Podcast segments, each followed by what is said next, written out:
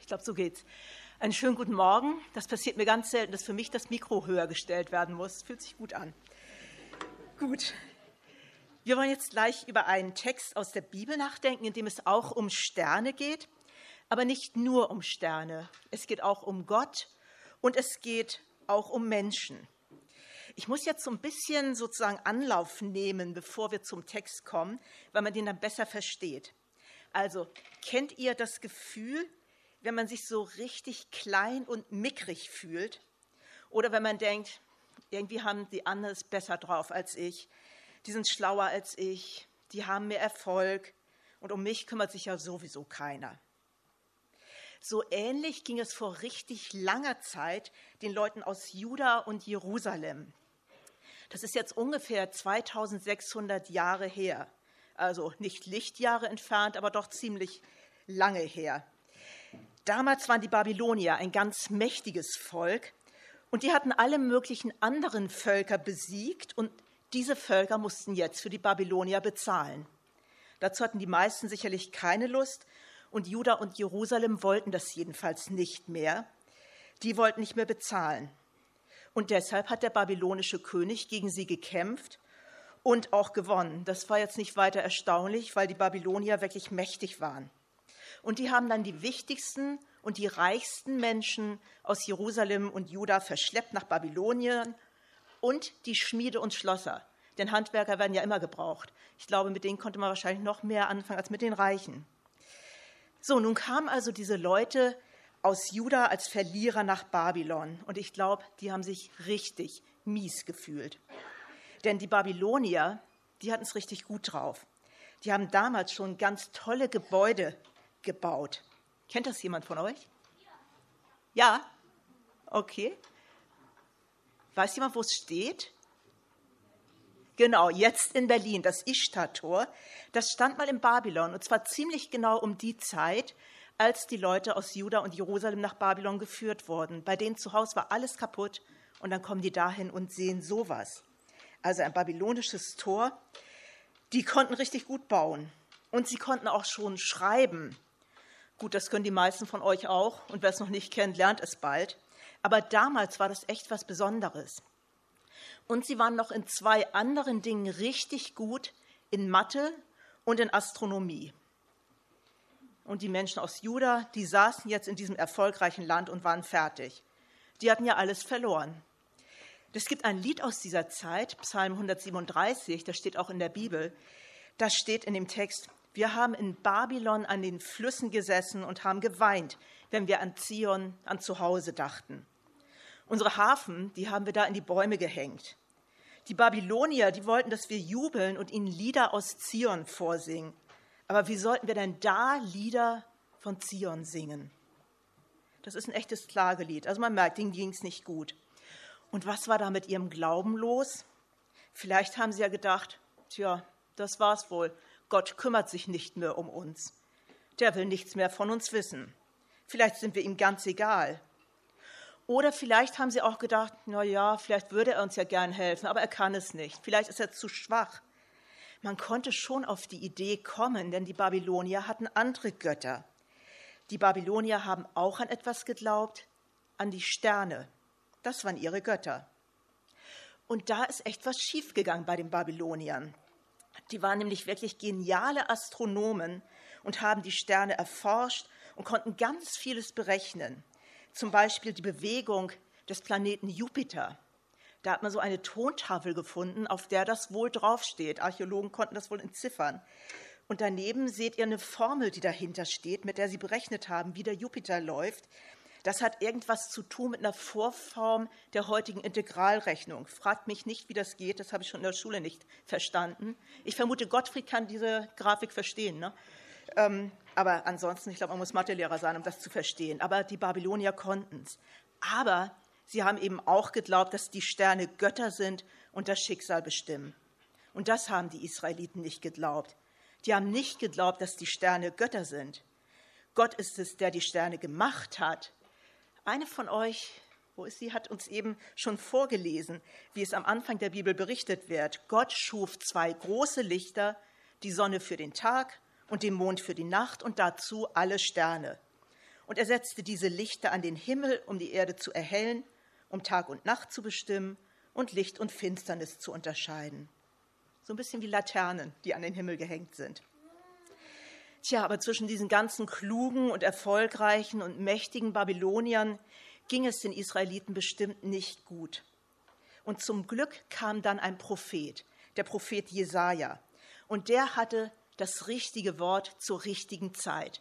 Das ist ja der Job der Propheten, das richtige Wort zur richtigen Zeit zu sagen. Und er hat jetzt den mutlosen Judäern weitergesagt, was Gott ihnen zu sagen hatte. Und das schauen wir uns mal an. Jesaja hat ihnen nämlich gesagt: Blickt nach oben, schaut den Himmel an. Wer hat denn die unzähligen Sterne geschaffen? Er ist es. Er ruft sie und sie kommen hervor. Jeden nennt er mit seinem Namen. Kein einziger fehlt, wenn der starke und mächtige Gott sie antreten lässt. So ein bisschen so, wie wir es in dem Lied vorhin gehört haben. Ne? Gott ruft die Sterne beim Namen. Ja, Jesaja sagt also, blickt nach oben, schaut euch mal den Himmel in der Nacht an. Und da gibt es einiges zu sehen. Damals in Babylonien sicherlich noch mehr als heute im Wiesloch und Walldorf. Es liegt jetzt nicht daran, dass es weniger Sterne geworden sind. Das ist nicht passiert. Aber bei uns ist es nachts ja oft gar nicht mehr so richtig dunkel. Da sind die Straßenlaternen an, da fahren Autos mit Licht vorbei.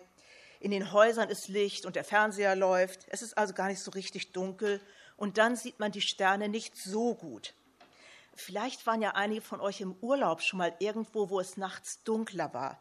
Manchmal sieht man das so in den Bergen oder so. Und dann denkt man manchmal, dass es da viel mehr Sterne gibt als bei uns. Wir sind mal im Urlaub in Afrika gewesen und da haben wir in einem Camp übernachtet und das nächste Haus war zwei Stunden Autofahrt entfernt. Genau, da war ein Sternenhimmel. Ich konnte gar nicht glauben, dass das alles am Himmel zu sehen ist.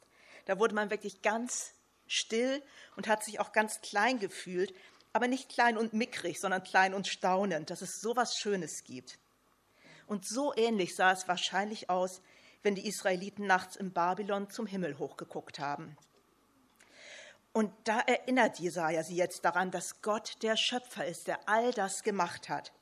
Und wer so etwas Tolles schafft, der ist groß und der ist mächtig. Und ich finde, er beschreibt das hier echt schön. Kein einziger fehlt, wenn der starke und mächtige Gott sie antreten lässt. Ich glaube, das ist so ein kleiner Seitenhieb auf die Babylonier. Die hatten nämlich einen König, der seine Soldaten antreten lassen konnte. Schon nicht schlecht. Aber Gott kann die Sterne antreten lassen. Also jetzt nicht so in Reih und Glied, aber er bestimmt, wo sie stehen und wie sich die Himmelskörper bewegen. Und das ist schon noch mal eine andere Nummer, als mit so einer menschlichen Armee umzugehen und Kommandos zu geben, oder? Es gab ungefähr um diese Zeit noch einen anderen König, den König Kyros, und von dem sagte man, dass er alle seine Soldaten mit Namen kannte. Auch schon nicht schlecht, aber auch da ist Gott noch mal größer. Er kennt jeden Stern mit Namen. Ich habe ein bisschen nachgelesen, wie die Sterne denn so heißen. Vielleicht gibt Gott denen ja andere Namen, aber ich finde, in Menschensprache gibt es da echt schon tolle Namen. Einen Namen fand ich echt witzig. Ein Stern heißt Skat. Ähm, und einige hat man vielleicht schon mal gehört. Vega oder Sirius. Und ein paar Namen habe ich gefunden, die klingen fast so, als wenn man sie singt. Da gibt es Aldebaran, Betelgeuse, den finde ich echt gut, Betelgeuse, Deneb Algedi, Zuben El Genubi, das klingt wie Tausend und eine Nacht, ne? So, nun hat Jesaja also die Menschen daran erinnert, wie groß und wie mächtig Gott ist, der das ganze Weltall geschaffen hat und alle Sterne mit Namen kennt.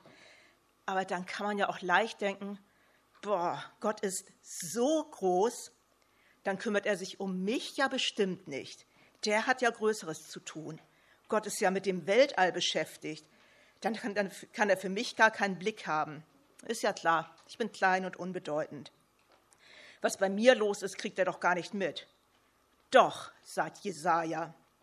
Und dann heißt es da weiter in dem Bibeltext: Ihr Nachkommen von Jakob, ihr Israeliten, warum behauptet ihr, der Herr weiß nicht, wie es uns geht?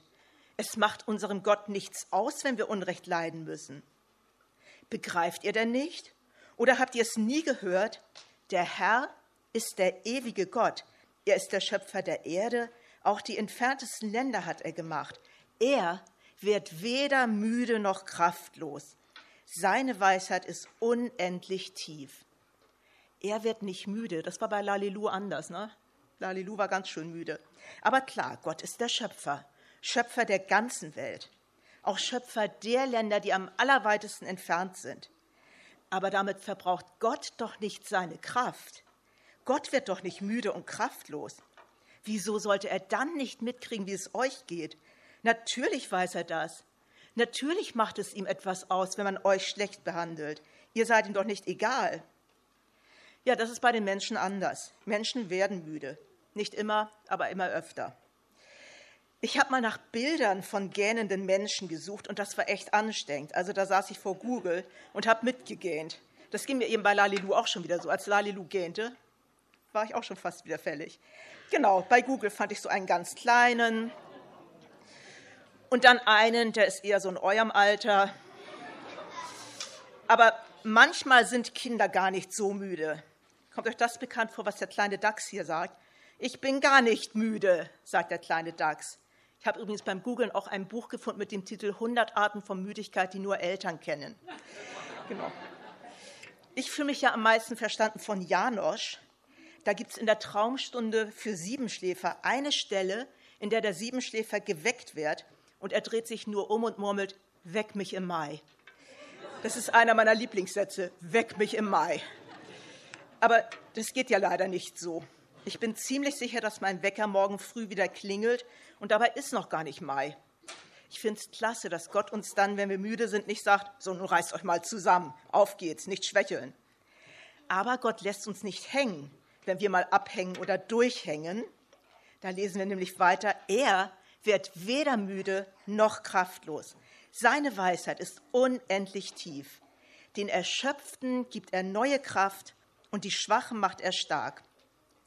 Selbst junge Menschen ermüden und werden kraftlos. Starke Männer stolpern und brechen zusammen.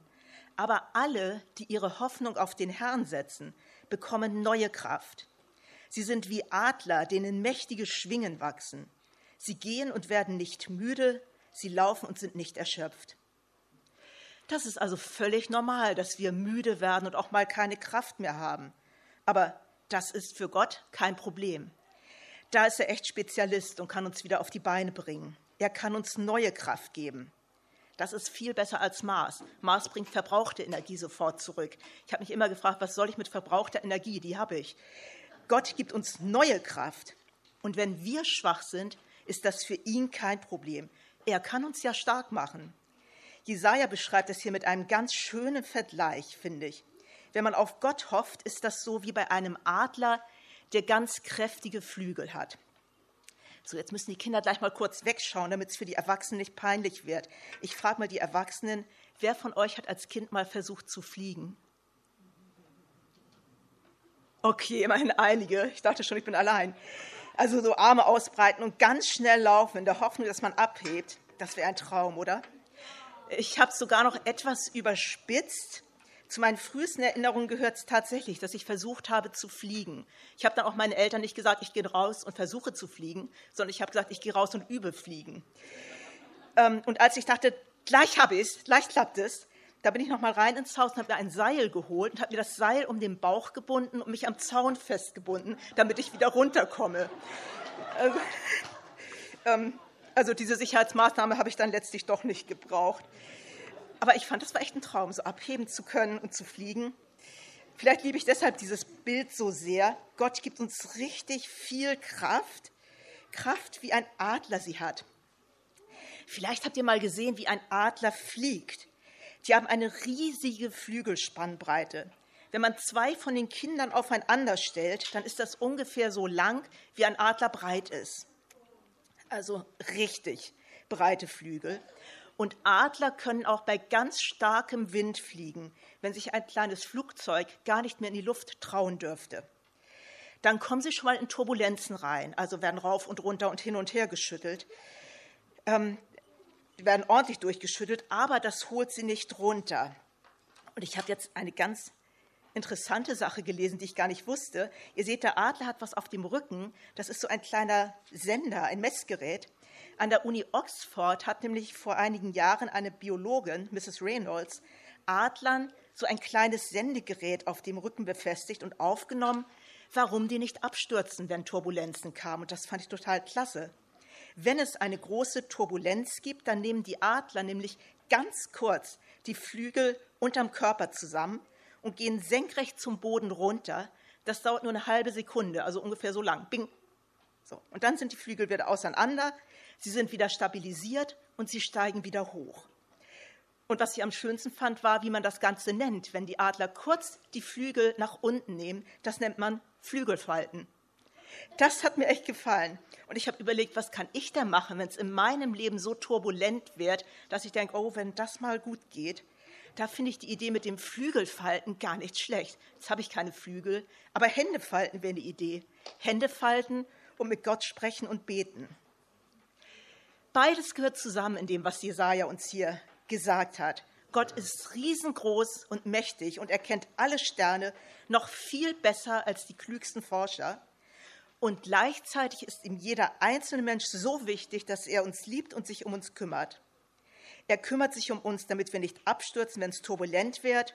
Und er gibt uns neue Kraft. So groß ist der Herr. Amen.